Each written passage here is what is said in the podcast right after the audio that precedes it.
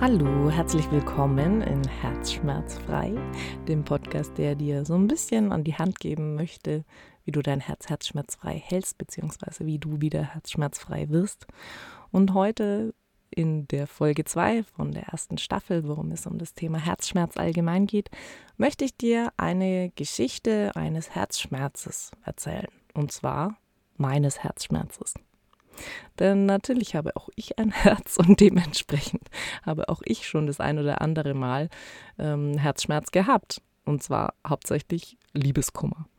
Und zwar im Großen und Ganzen kann man sagen, bei mir ist irgendwie in den letzten Jahren ein bisschen komisches Muster hat sich einge, eingelaufen. Und zwar wurde ich gerne verlassen. Das klingt sehr traurig, wenn man das so sagt. Deswegen muss ich lachen, weil meine Strategie ist oft, ich lache so ein bisschen drüber mittlerweile. Aber ja, in dem jeweiligen Moment war es natürlich scheiße. Ich wurde dreimal spontan verlassen. Und äh, ansonsten gab es noch ein zähes On und Off, aber das ist nochmal so ein anderes Thema für sich irgendwie.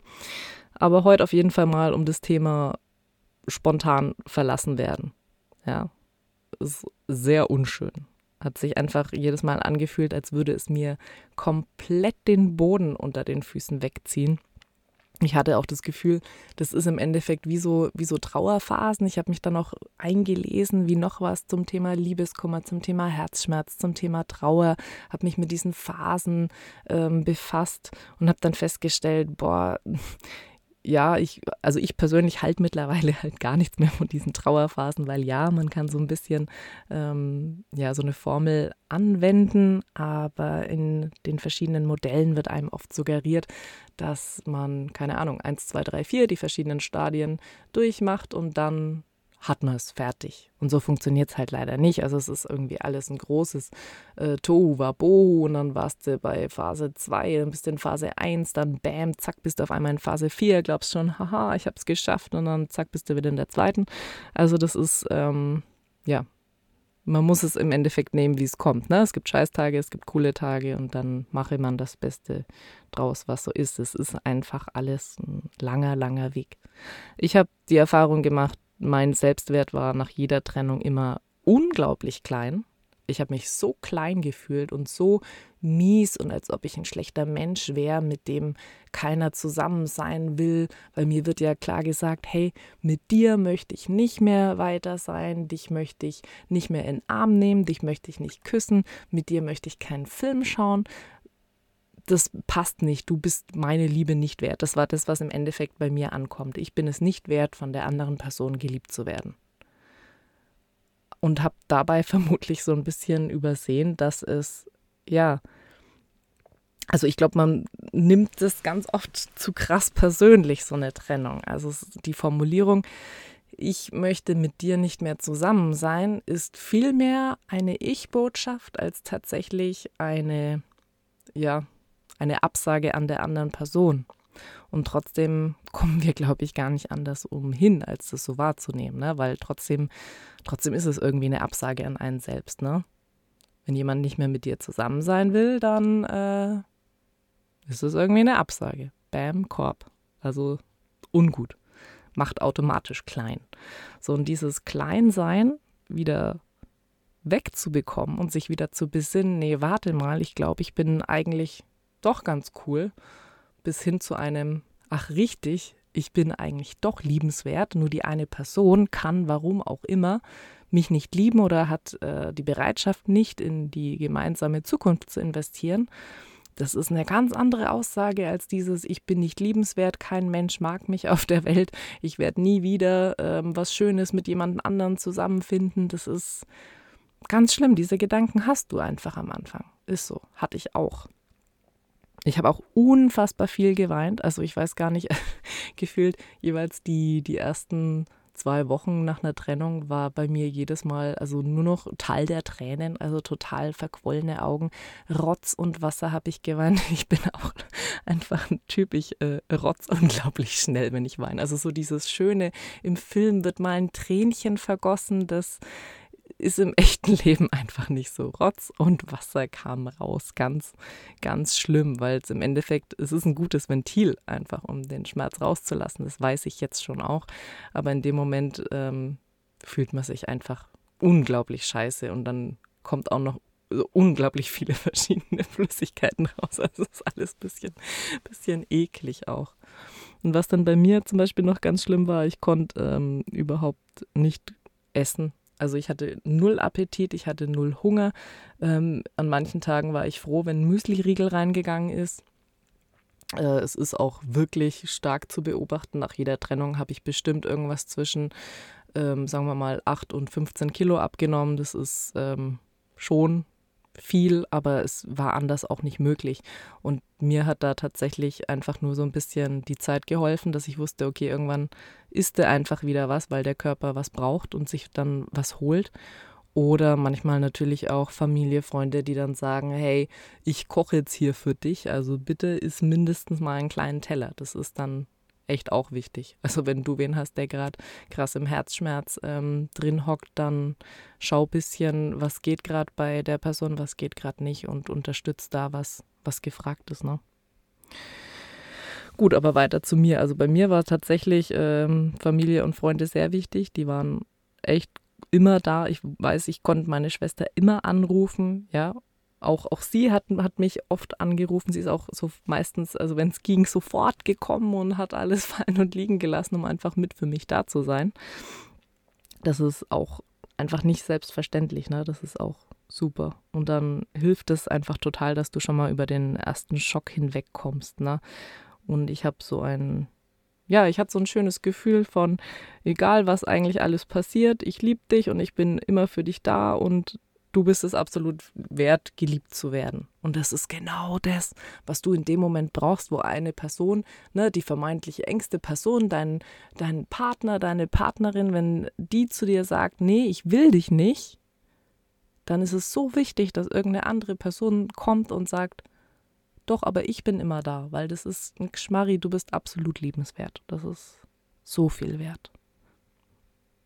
Auch meine Eltern sind immer eine absolut bedingungslose Unterstützung. Das ist der Wahnsinn. Da wird beim Umzug geholfen. Da konnte ich zwischenzeitlich sogar auch mal wieder daheim einziehen. Das ist zwar ein bisschen weird, wenn man mit Mitte 20 noch mal ein paar Monate in seinem Kinderzimmer wohnt, aber anyways, es ist eine super Stützung, Stütze und ich weiß, ich habe im Nachhinein, das hat mir unglaublich gut getan, so ein bisschen am äh, ja, Familienrhythmus wieder teilhaben zu können. Das war echt ein stabilisierender Faktor in so einer ersten Trennungsphase. Also auch das echt wichtig und da muss man sich auch gar nichts dabei denken, dass man mache das, was einem gut tut und fertig und was andere denken, so what. Also hängt halt trotzdem jeder in seinem eigenen drin, ne?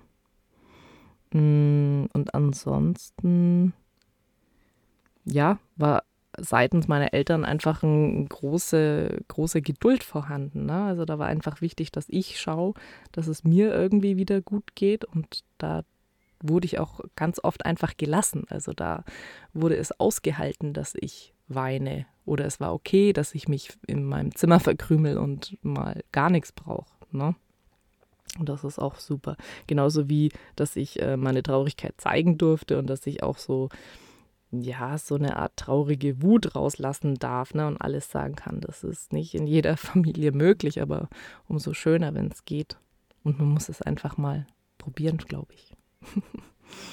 und meine engen Freundinnen zu den jeweiligen Trennungen, vermutlich unterschiedliche Personen, denen ich dann mein ganzes Herzschmerzleid auf, aufgequatscht habe. Also große Story an der Stelle und gleichzeitig riesiges Dankeschön Einfach, dass du mir zuhörst und dass ich alles sagen kann und dass wir das gleiche Thema immer und immer wieder durchdiskutieren können. Und auch wenn ich dann am nächsten Tag mit dem gleichen Thema wieder anfange, dann zwar ein, hm, Anne, ha, das hatten wir doch gestern schon und weißt du noch, wir haben dann so und so gesagt. Na klar, aber trotzdem die, die Möglichkeit, dass ich einfach das immer wieder ansprechen kann, ohne mich total dumm zu fühlen, das ist schon echt was wert. Insofern, danke. diese Freundschaften, die dann so viel aushalten. Das ist ja, man muss vielleicht trotzdem ein bisschen aufpassen, ähm, wie es der anderen Person dann noch gut geht, ne? weil auch da ist irgendwann der, der Akku leer. Und man kann nicht mehr über das Gleiche immer und immer wieder sprechen. Und trotzdem ist es so cool und es bringt einfach auch ganz andere Ebenen nochmal mit in so eine freundschaftliche Beziehung. Also haltet euch da nicht zurück. Wenn du dich wohlfühlst mit deiner Freundin, mit deinem Freund, dann teile dich mit. Was soll schon passieren? Also, und wenn die andere Person sagt, äh, da will ich nicht mit dir drüber reden, na, dann weiß der auch, woran du bist. Ne? Also, ist schon so. Und ansonsten, wie, wie viele Spaziergänge mit mir unternommen wurden, ja, oder mal, mal eine schöne Unternehmung, mal eine, mal eine Ablenkung. Das ist echt viel wert. Na? Ne? Uh, ansonsten ähm, ich habe schon gesagt, ich habe mir ganz viel Input zum Thema Trauerphasen, Liebeskummer reingezogen und ich habe mir auch richtig viel Scheiße aus dem Internet reingezogen. Also ganz viel über Liebeskummer, ganz viel über Trennung überwinden und das Schlimmste, ganz viele Artikel zum Thema zum Ex zurück.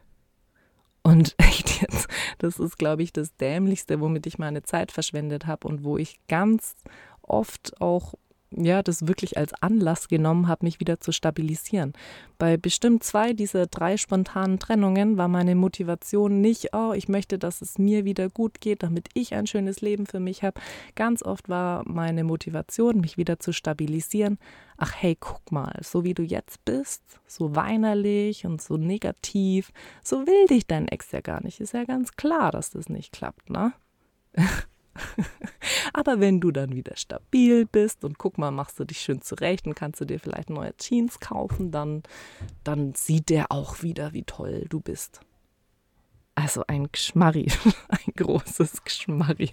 Gleiches gilt für ähm, dem Ex nachspionieren, also so auf den verschiedenen Social-Media-Kanälen. Uh, das habe ich auch unglaublich exzessiv teilweise betrieben. Ne? Also da zehnmal auf Facebook checken, was, was jetzt, ist er on, ist er nicht on, ähm, was hat er in seiner Instagram-Story gepostet. Ach, dem geht's ja gut. Wieso geht's denn dem gut? Dem kann es doch gar nicht gut gehen ohne mich. Und vor allem, wieso geht's dem jetzt gut, wo es mir doch jetzt gerade schlecht geht? Das ist ähm, überflüssig. Das ist ganz viel überflüssige Energie, die du dann nochmal in deinen Ex reinfließen lässt. Das weiß ich jetzt. Damals wusste ich das natürlich nicht. Aber in dem Moment, wo du merkst, boah, das nimmt jetzt ein bisschen Überhand, wünsche ich dir, dass dein Selbstschutz äh, losgeht und du dir selber auf die Finger klopfen kannst, so wie ich es dann irgendwann gemacht habe. Und dann guckt man einfach nicht mehr. Dann nimmt man sich vor, bevor ich jetzt nochmal das Instagram von meinem Ex ausspioniere, bevor ich da rumstalk, muss ich, keine Ahnung, meine beste Freundin anrufen. Oder ich muss erstmal mich ans Klavier setzen und irgendwie irgendein Lied spielen. Egal. Irgendwas, irgendwas anderes tun, nur nicht das wieder tun.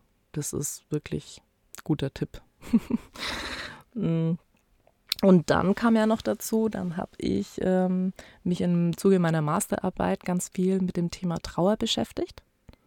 Und auch dieses über Trauer lesen und so permanent Parallelen ziehen zwischen meiner noch relativ frischen Trennung und so diesen ähm, Eindrücken von Trauer und oder allgemein mal Herzschmerz formuliert. Ne? Das war auch ähm, so eine Mischung aus im Nachhinein, glaube ich, ein bisschen heilsam, aber auch ein bisschen sehr fordernd. Ne? Also ich weiß nicht, ob es wirklich der perfekte Zeitpunkt war, um sich da einzulesen. Aber Mai, ich habe es halt so gemacht und das, Mai, ich lebe noch, also alles cool, mir geht's wieder gut.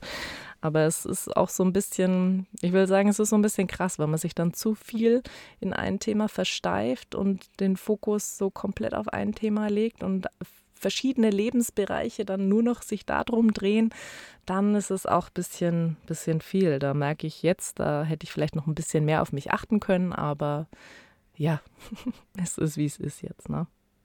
Ansonsten war es dann bei mir jedes Mal so, wenn es so ein bisschen besser ging, also jetzt so, sagen wir mal, vielleicht einen Monat oder so nach der Trennung, wo dann dieser erste Akutschmerz, dieser Akutverlust ähm, so ein bisschen überstanden war, dann habe ich immer angefangen, ähm, viel Sport zu machen. Also ich war da unglaublich viel joggen, teilweise täglich. vielleicht auch nicht immer unbedingt ähm, durchgängig gejoggt, ne, sondern manchmal auch einfach dann irgendwie eine Runde spaziert und dann wieder eine Runde gesprintet, also so wie es sich halt an dem Tag richtig angefühlt hat.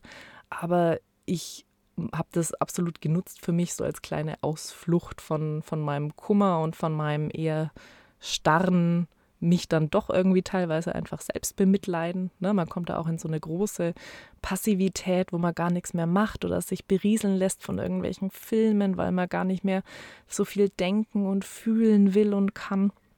Insofern ähm, braucht es dann einfach auch irgendwann wieder so eine aktive Phase. Ne? Und bei mir war das zum Beispiel viel Sport. Und ich habe außerdem ein ganz schönes ähm, besonderes Ventil, meinen Herzschmerz auszudrücken. Und das ist im Songwriting. Und eines schönen Tages werde ich das bestimmt auch gern mal mit der Welt teilen, weil ich bin der Meinung, es sind unfassbar schöne Lieder dabei entstanden.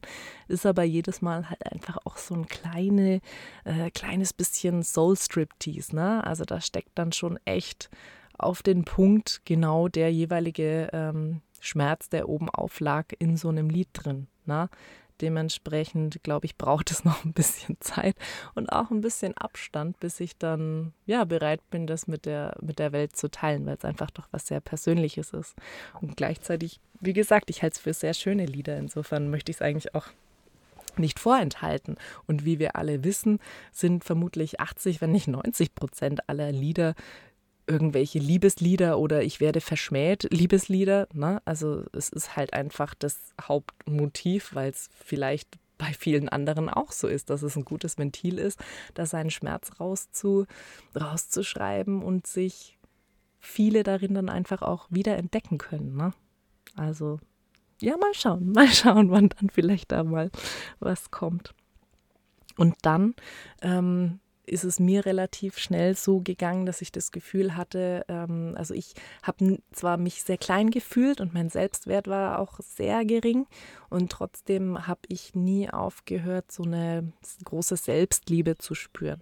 Und für mich gehört beim Thema Selbstliebe dazu, sich viel zu gönnen und aktiv zu schauen, dass man was Schönes erlebt. Insofern, ich habe es mir wirklich gut gehen lassen, habe dann auch darauf geachtet, keine Ahnung, wenn mir nach Sushi war, mir wirklich Sushi zu holen und mich da selber so ein bisschen zu verwöhnen. Oder ich habe ganz viele Bäder, also Badewannen ähm, genossen, weil ich es einfach mag, weil ich gerne im Wasser bin, ne? Oder war mit Freundinnen in der Therme und habe dann da in der Therme weitergequatscht über irgendwelche blöden Gedankenkreise bezüglich Ex und wie ich da den toll zurückerobern kann. Bla, also was man halt so blödes daherredet. Aber so trotzdem dieses Gutgehen lassen Charakter ist, glaube ich, im Grunde auch mh, mm, ja heilsam, absolut heilsam. Mm. Und ansonsten habe ich irgendwann gespürt, ich glaube, ich bin da relativ resilient im Sinne von, ähm, ich, ich hatte Tage, da, da will man gar nicht aufstehen, ja, da sind es dann wirklich so, so Scheißtage, so ich nenne das, ich nenne das Nulltage. Also Nulltage, an denen nichts geht, wo du nichts reißen kannst, wo du am Ende vom Tag eigentlich nicht wirklich was Schönes und nichts Effektives und so nichts nix benennen kannst. Also Nulltage. Sowas hatte ich auch richtig viel.